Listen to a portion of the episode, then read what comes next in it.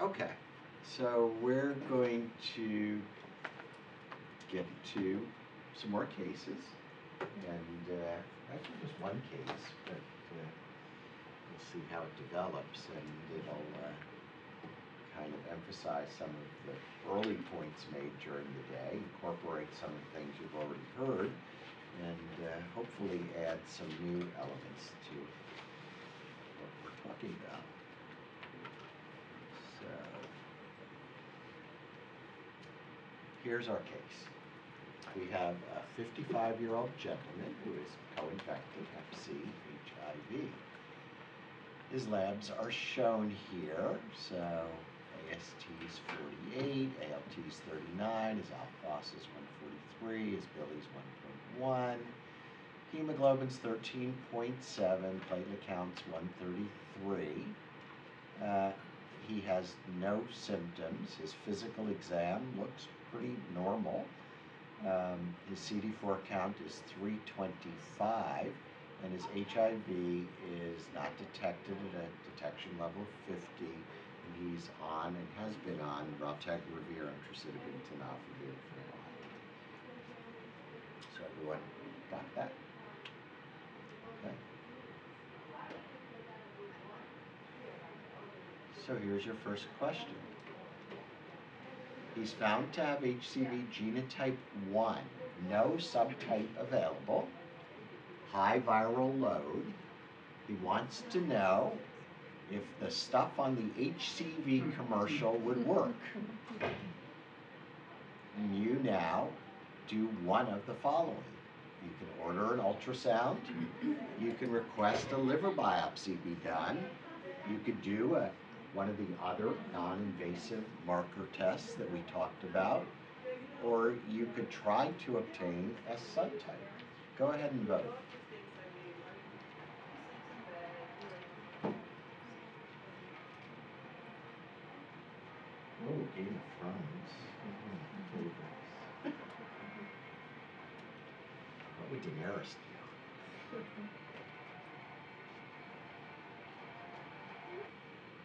Okay, so most of you would order another or order a non-invasive marker assay, and some of you would get an ultrasound. Um, so. For one reason or another, you're all winners, um, because there's no wrong answer here. Um, I saw this patient's uh, platelet count of one thirty-three. The A S T was a little bit higher than the A L T, which we kind of see that flip in, in advanced fibrosis and cirrhosis. So I'm a little worried already that this patient has advanced liver disease, and uh, getting an ultrasound before considering therapy is not a wrong thing to do. It's a right thing to do, because you don't want to start treating someone who already has a liver cancer and miss that. So uh, yes, I think that's fine. A liver biopsy is not something we would routinely do, as I told you before, but it's never wrong if you want to stage your patient and feel extremely confident of the results. Um, other non-invasive markers, you probably already have all the data you need to do that, so why not just do it? Sure. And obtain a subtype, uh, you may be worried that I don't know if this is a one A or a one B. We only know it's a genotype one. Why'd the lab do that to me? Uh, so you could try sending it back to the lab and trying again. You could try sending it to a different lab and see if you get a better answer. And sometimes you do. So everyone's right. Whoops, that is, can you go back? Oh, no, that's... Ah. So in this case, this is not right. The orders, I'm missing some slides here. Do we? This is, it should be perfect. And it's not. The next one was an ultrasound. The next picture should have been an ultrasound. But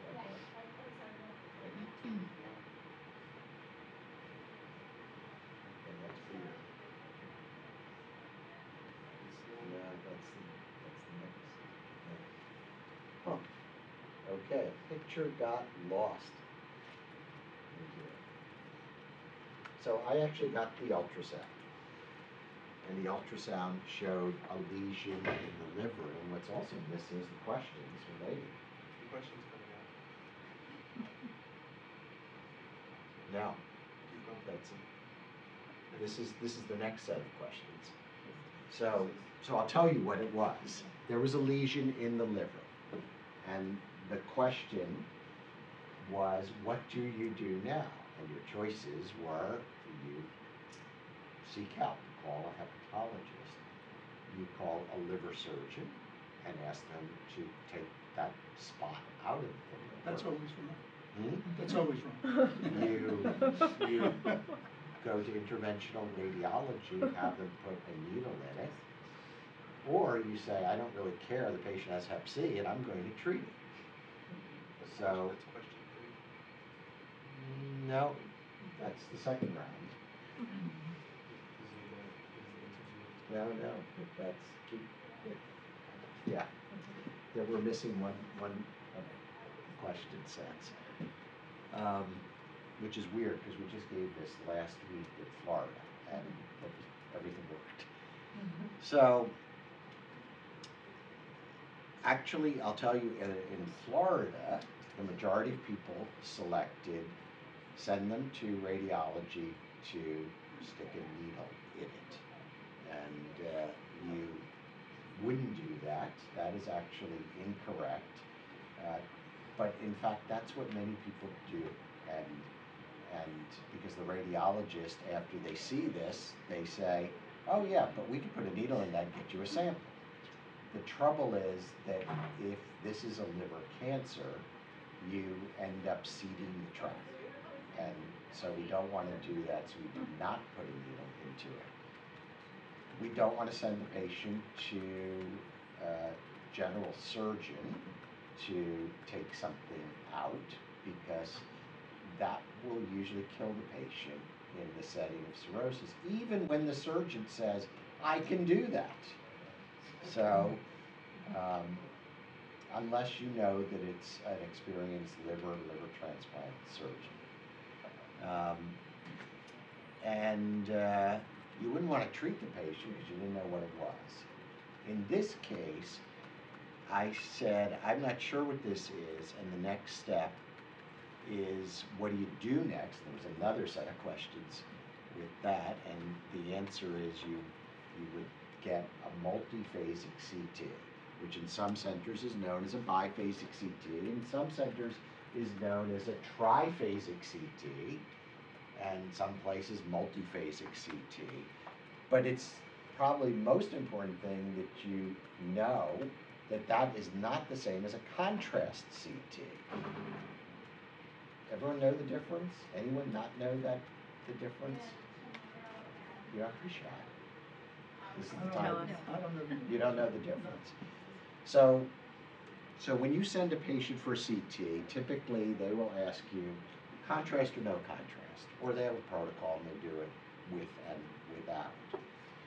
They put the patient in the C T scanner, they do a scan, they walk into the room, the tech walks into the room, they inject some contrast, and then they go and they chat with their friends about, did you go out last night, have a good time, yeah, tell me about your date, whatever it is. And ten minutes later, they tell the patient, okay, we're ready to scan, and they, they push the button and they scan again and they get a contrast C T. That type of C T will miss almost all important liver lesions. Wow. And should never be used to look for lesions in the liver. So what you need is a multiphasic, biphasic, triphasic, and again, there's local custom as to what you call it, but they're really all the same thing.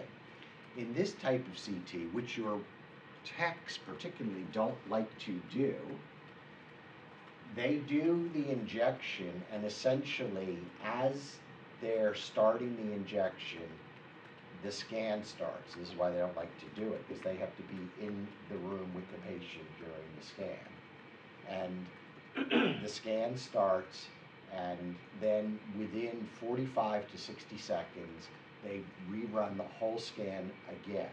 So now you get baseline with no contrast, arterial phase, so the arterial feed into the blood vessels of the liver, and then you get the washout of the arterial phase into a venous phase, and then you get the clearance of, of everything from the liver, or an equalization, because the, the contrast is now distributed throughout the body, which is what you end up seeing if you wait fifteen minutes and talk about your activities the night before while waiting to do the scan.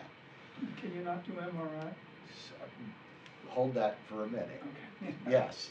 So this is a multiphasic C T of the lesion that you should have seen on my ultrasound picture. And uh, it turns out that in this case, the patient has uh, the characteristics of a hemangioma, which is the enhancement in all phases matches the blood pool, and H C Cs, liver cancers, exhibit a washout early after an initial peak arterial filling. Mm. And so you differentiate one from the other. Hemangiomas are exceedingly common. Their size and frequency increases with age of the person. And by some estimates, uh, at some point in our lives, thirty to forty percent of the population will get at least one hepatic hemangioma. So they're very common lesions. We don't stick a needle in them, because when you do, they bleed like stink. And, and that's, it's, you could actually have a perfectly healthy patient that you end up in the I C U with, or dead, shortly after your C T scan. So uh, we don't want to stick a needle into those things. And they're of no clinical consequence. When they get really big, then they're at increased risk for spontaneous rupture, and uh, especially with something like car accident or playing football and trauma. But most of them tend to be about that big and not a big deal, so we don't worry about it. That's what this patient has. So we figured out what this patient has, and then we continue to say, okay, that part's done. So we calculate the fib four using our non-invasive markers. Some of you wanted, most of you wanted the non-invasive markers. It comes out to three point one eight. So that is below three point two five, which is a high probability for advanced fibrosis cirrhosis. So we sent this patient for transient elastography, FibroScan, and those come back seventeen point five, which pretty strong evidence for cirrhosis, but the I Q R over M, all those numbers on that report matter, and the I Q R is the interquartile range of variability of the ten samplings done during a FibroScan test. And the manufacturer says that if it's under thirty percent, you can use the result, but there's a number of studies that say that if it's over twenty-four percent, your reliability of the test is significantly decreased. So now I'm really confused. I have my basic lab clinical suspicion that says could be cirrhotic. I have physical exam, shows me nothing. I have a fib four that says patient probably not advanced fibrosis, meaning below high likelihood of F three or F four. And I have a poorly done FibroScan that says the patient is cirrhotic. That's very confusing. So I know what I would do, but I want to know what you would do, and your choices are: treat the patient with D A As, obtain a liver biopsy, or obtain fibrotest, which is the one test we haven't gotten. They cost about three hundred dollars, so I don't routinely order it. It takes two weeks to come back from a request, I guess. One company in the U S runs it. Go ahead and vote.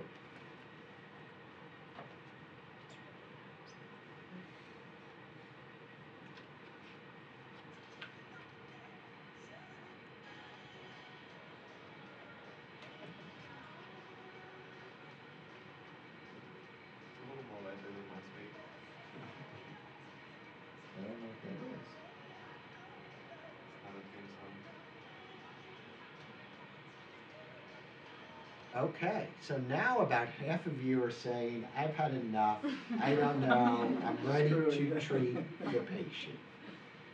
Um, but a third of you are looking at me and saying, oh, he's a hepatologist. That's right. I, bet, I bet he wants a biopsy now.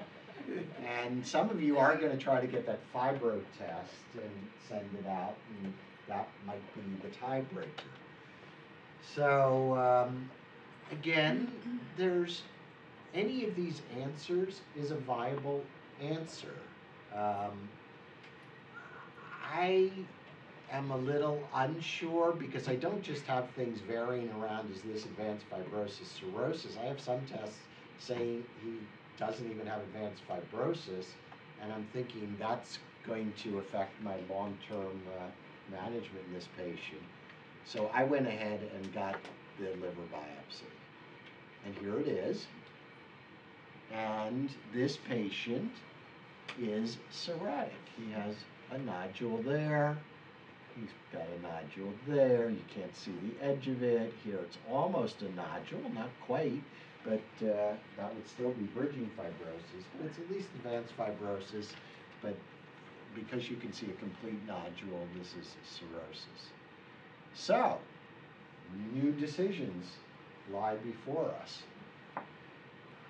You would now obtain an E G D for variceal screening, start treatment for Hep C.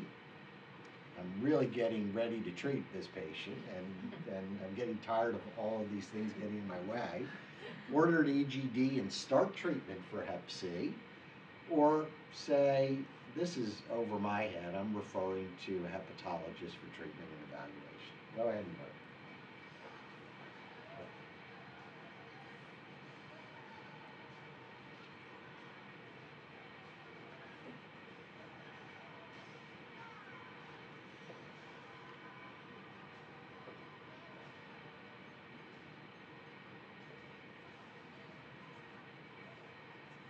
Okay.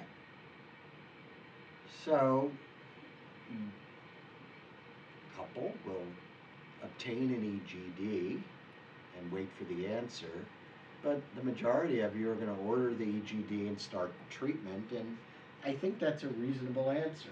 I mean, that's what I'm going to be thinking about doing right now. Um, but nearly a quarter of you are going to say, no, I'm going to refer this, and you know what? That's never wrong. It's never wrong to, to say, I need some help, I need some guidance. So, um, based on your level of comfort, your experience, I think either of those answers is fine, and uh, if you want to get your E G D first, that's not wrong either. But you do have to decide what you're going to do, and so which one of these regimens would not be acceptable in this patient. Go ahead and vote.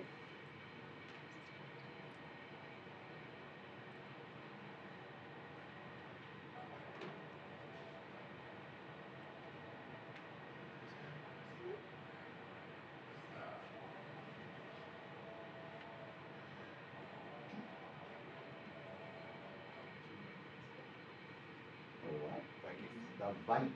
Oh, it's the Vikings, yeah. Okay. Okay. Didn't know that one. Okay. So the majority of you picked glycaprosphere preventasphere for eight-week regimen. Let's see what the guidelines say. And the first thing when I look down the list of acceptable genotype one with cirrhosis, I see that they are all at least twelve weeks, so an eight-week regimen is not the right regimen, and the majority of you are correct.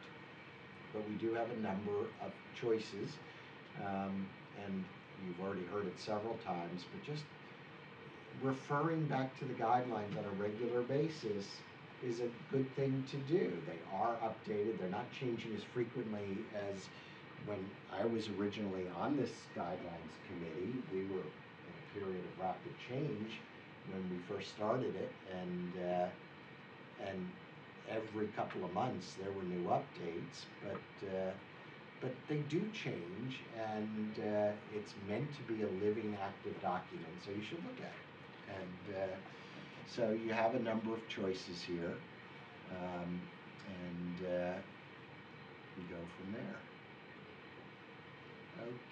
Okay, so again, we're out of order. The next, this is supposed to be the ultrasound picture. We shall move it. Here, actually, it's here. Okay. Now, well, let's. This is a problem. I don't know why these are out of order now. Um, so, the patient. There's missing the slide. The patient calls you uh, while you're waiting for the insurance approval for the drug that you've selected, and uh, says, I've gained fifteen pounds and my feet are swollen. And then, what would you do now? And the answer is you would order another ultrasound. And you do that. And just to orient you, if you don't read ultrasound, this is the side of the patient looking through the skin, and this is the liver, and this is a layer of ascites. So this patient, you just had an ultrasound on him and a C T scan a few weeks before, and now he has ascites. How could that be? Well, that transition from compensated to decompensated liver disease sometimes appears to happen overnight, and uh, hmm. you have to be ready for that. This is not a static situation in a cirrhotic patient. People are shocked at, at how quickly, like, I was fine and now I am sick. And uh, things that tip people over, a multitude of things will tip people over, but a bad case of the flu will tip you over. I had one patient with cirrhosis. In the days of interferon, I, I treated him a miserable course of interferon. I cured him in a cirrhotic patient, which was pretty uncommon. And uh, shortly after he was cured, he went to change a light bulb uh, in his bathroom, and he stood on his toilet. The toilet seat slipped, he fell, he broke his hip, and went into decompensated liver disease and died two weeks later. So, uh, you need to be thinking about that, and uh, and be aware that your patients can decompensate quickly, and you don't ha you don't just stay the course. If something changes, you have to reevaluate that patient. This is the question of the ankle swollen. Yeah, this is what happens after. Oh, I see. So he gained fifteen pounds, but it was out of order again. This is the same order from Alabama. No, I went back. Can't be. So, because it was while we're waiting, and then the picture came later. Um, so, these were your options. What to do now? So, um, we already said we're going to receive the ultrasound because I showed you the ultrasound. So,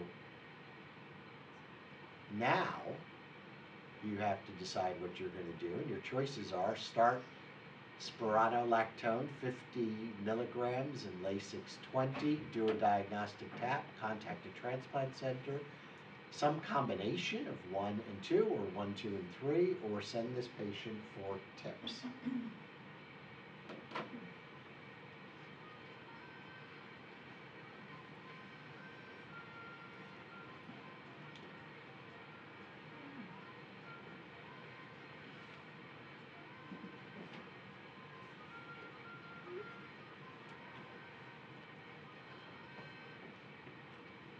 Okay, so the majority of you pick one, two, and three, but some of you are going to start Aldactone and Lasix, and a few of you are going to do a diagnostic T A P only, and some will start the Lasix and do the T A P. Um, and no one's sending the patient for TIPS, so we'll, we'll talk through each of these. The, the correct answer is actually one, two, and three, so many of you got that right. Um, So in any patient with new onset ascites, we always do a diagnostic catheter. And we're doing that to confirm that the etiology of this is, is associated with portal hypertension, which we get by calculating the SAG, the serum albumin to ascites albumin gradient. Um, and we're looking for other things that could be causing ascites. There are multiple other causes of ascites. Um, it's likely to be portal hypertension in this case, but uh, we always look, and we always, at least up front, do a cytology on that specimen as well to make sure that this isn't due to peritoneal carcinomatosis. Um, you would, in a patient with portal hypertension associated ascites, start aldactone, spironolactone, and, and Lasix, furosemide. And it's always started at this dose in this ratio. So the most common mistake I see is people start just Lasix, but this is not congestive heart failure.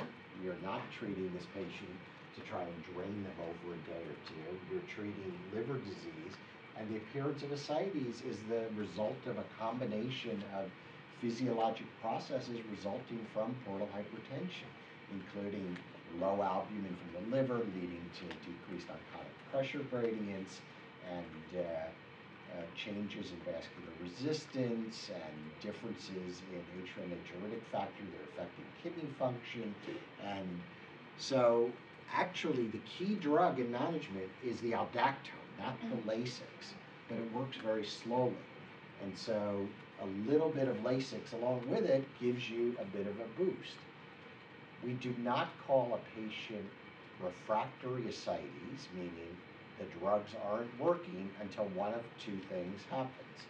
You get to a dose, you double the dose every two weeks, and so your next step up would be one hundred forty, two hundred eighty. When you get to four hundred of aldactone, and you still have a problem with ascites, that's refractory ascites, unless you get a rising creatinine and you're throwing the patient into renal failure with your diuretics. That also is refractory ascites. Um, the minute you see the development of ascites, you have a decompensated patient. And remember, back to the beginning when we talked, that's a reason to get on the phone and call your transplant center. They're not going to see that patient immediately, but that's when you start thinking about getting this patient to a place, making an appointment, and you can start doing these things in the meantime. Um, everyone know what TIPS is? Transjugular intrahepatic portosystemic shunt. So TIPS is a way to reduce portal pressures, and it's a treatment for both bleeding varices and for ascites, but you would not do that early. That is a treatment for refractory ascites in selected patients. So this patient has new ascites, not refractory ascites. We wouldn't consider TIPS at this stage. Ken, what do you do for patients who don't have ascites but have quite a bit of like lower extremity edema? Yeah, just we also start aldactone and Lasix in those if we think that the liver disease is contributing to the problem. Mm-hmm. Because that's that's actually often the first presentation. We also look at those very closely because a lot of those patients have uh, uh, developing pulmonary hypertension as well, which is helping to drive the process. We get hepatopulmonary syndrome, um, portopulmonary syndrome, and we'll do echo with Dopplers on those patients, and uh, pressures are elevated. They're sort of contributing to this process of, of not being able to return blood, um, and so and get it up through the liver. So uh, we do evaluate for that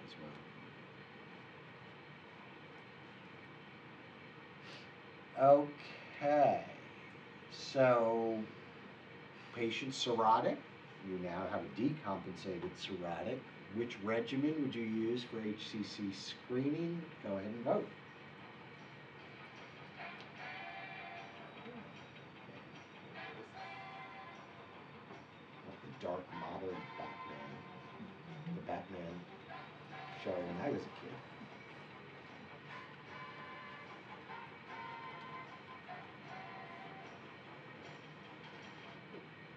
Okay, so you were listening, and the majority of you would do what I do, and a number of you would do what the A A S L D says to do, which is just that.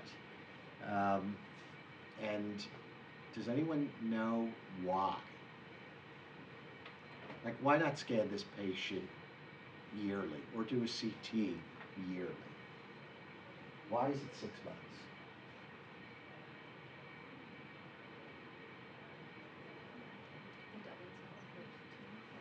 Good, that's exactly right. She said the doubling time of the tumor. So that's, that's half the story. The other half is the resolution of ultrasound. So most ultrasounds, ultrasound techs, really, let's talk about the techs, because the techs do the ultrasound, and uh, the average ultrasound tech can see a lesion for the first time at between one and one and a half centimeters in size. I mean, a really good liver-trained ultrasound tech who's been working in a transplant center can find half-centimeter lesions. But, but outside of that setting, you have to know the limitations of the field, the, the, the average field. And it's one to one and a half centimeters, has a very high percentage yield if you test it around the country. The doubling time of hepatocellular carcinoma is four to six months. So that means that if you see a one centimeter or one and a half centimeter lesion, let's say that it's one and a half on the day you find it, then in four to six months it's going to be three centimeters. Okay, so what? Well, there's something called the Milan Criteria. The Milan criteria are the criteria for liver transplantation, curative liver transplantation in a person with liver cancer. And the Milan criteria say that you can have one tumor up to five centimeters in diameter, or three tumors whose total diameter does not exceed nine centimeters. So, if you have one tumor and it's one and a half centimeters at the time it's found, in six months it will be three, and, and you found it within the Milan criteria. If you did yearly screening, that one and a half centimeter tumor is actually likely to be six centimeters. You're now outside of Milan, and that patient is no longer routinely, There's, it gets a little complicated here because of downstaging, but essentially not a candidate for transplantation, and you're now putting that patient into uh, um, kind of a palliative maintenance therapy with a, with a tumor drug like sorafenib. So um, we have a narrow window. That's why we want to optimize our chances of finding liver tumors early. They've got to be from less than that one centimeter size to five centimeters in general to have a really good chance of curing that patient of their liver cancer. Um, so that's what we need to do. And uh, the combination of things does it best. Why not just ultrasound? Well, the guidelines say it, but the guidelines were written by uh, a Canadian who's who's a very well-known hepatologist, but he also spends a lot of time thinking about the cost. A F Ps don't cost a lot, but anything that's extra, he doesn't like to do, and when he wrote the guidelines, he convinced everyone that we shouldn't do it. So, you know, I, I like to tell people that guidelines are like sausage. They're a bunch of stuff squashed together, and you never know who's in it, and You know, I've been on multiple guideline committees. Christy's on the guidelines committee now, and and you sort of trade and negotiate like something you feel passionate about. Maybe you can get that through, but it's usually at the expense of something else. and and so because we don't have all the answers, we have strong feelings based upon anecdotal evidence often, and not solid evidence of what goes into those guidelines. Okay, how would you stage the liver disease in this patient? You could use Child-Pugh, MELD, or no need to stage. When the patient looks ill enough, I'll refer them to the transplant center.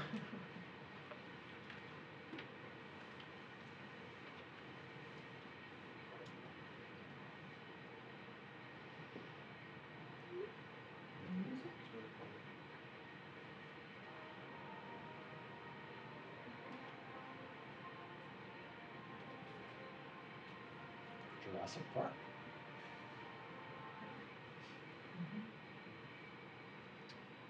Okay. So most of you would do MELD. Some would do Child-Pugh. Um, so both have meaning. The Child-Pugh is going to help us if we're still thinking about treatment.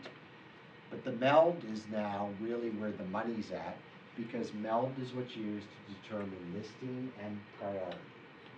So people get listed at MELDs over ten.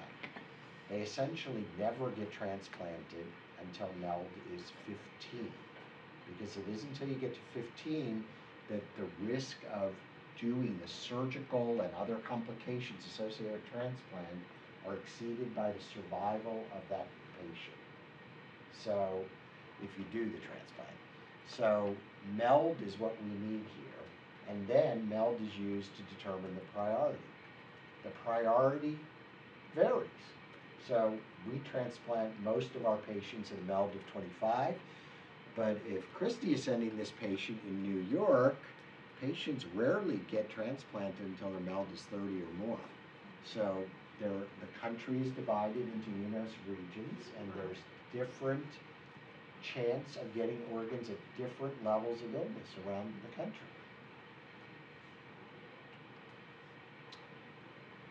This is a question for me.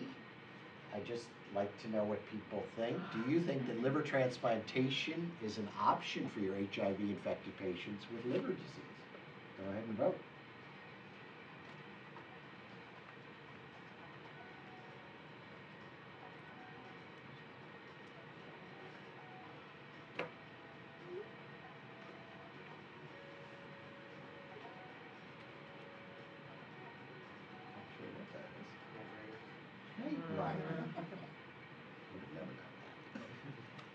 Okay, so yes, that's great.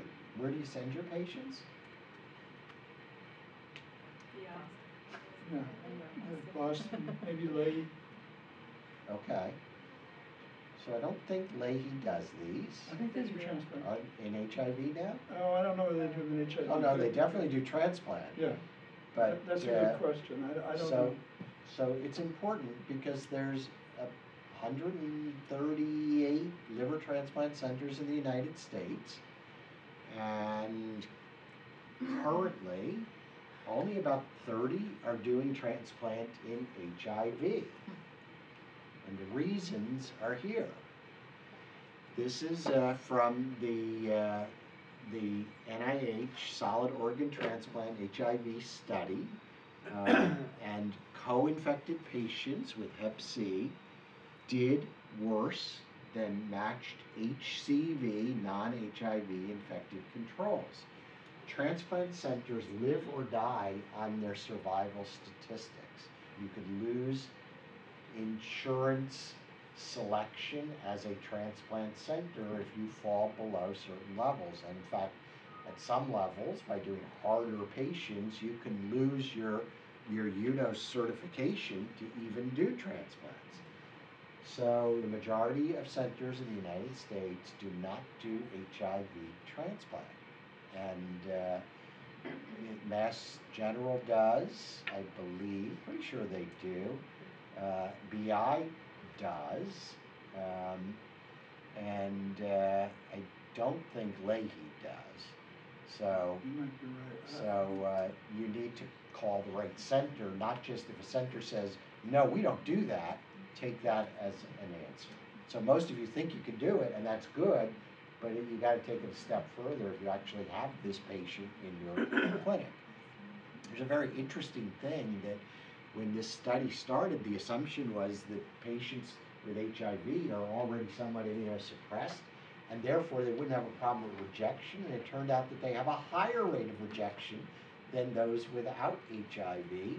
And uh, so they actually often require more attention to immunosuppressive regimens than other patients.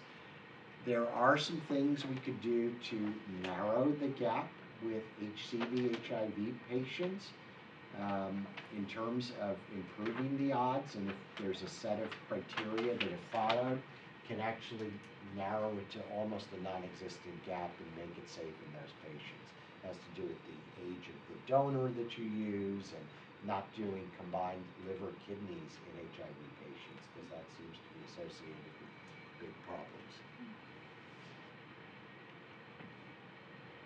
So you called your transplant center. The patient has an appointment in transplant hepatology in eight weeks. That's pretty good. A lot of centers are going to tell you don't get them in for three or four months. So what are you going to do now? You should treat the H C V while waiting. You should not treat the H C V without transplant center approval. Go ahead and vote.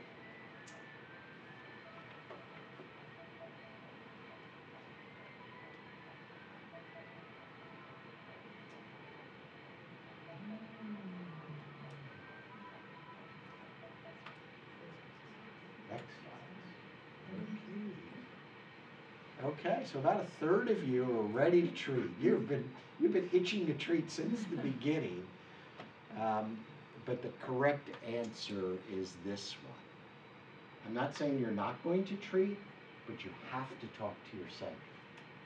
And the reason is that, that in many cases, and depending on where you're at in the country, your patient will get a liver sooner if they're H C V positive than if they're H C V negative, because of the availability of H C V organs.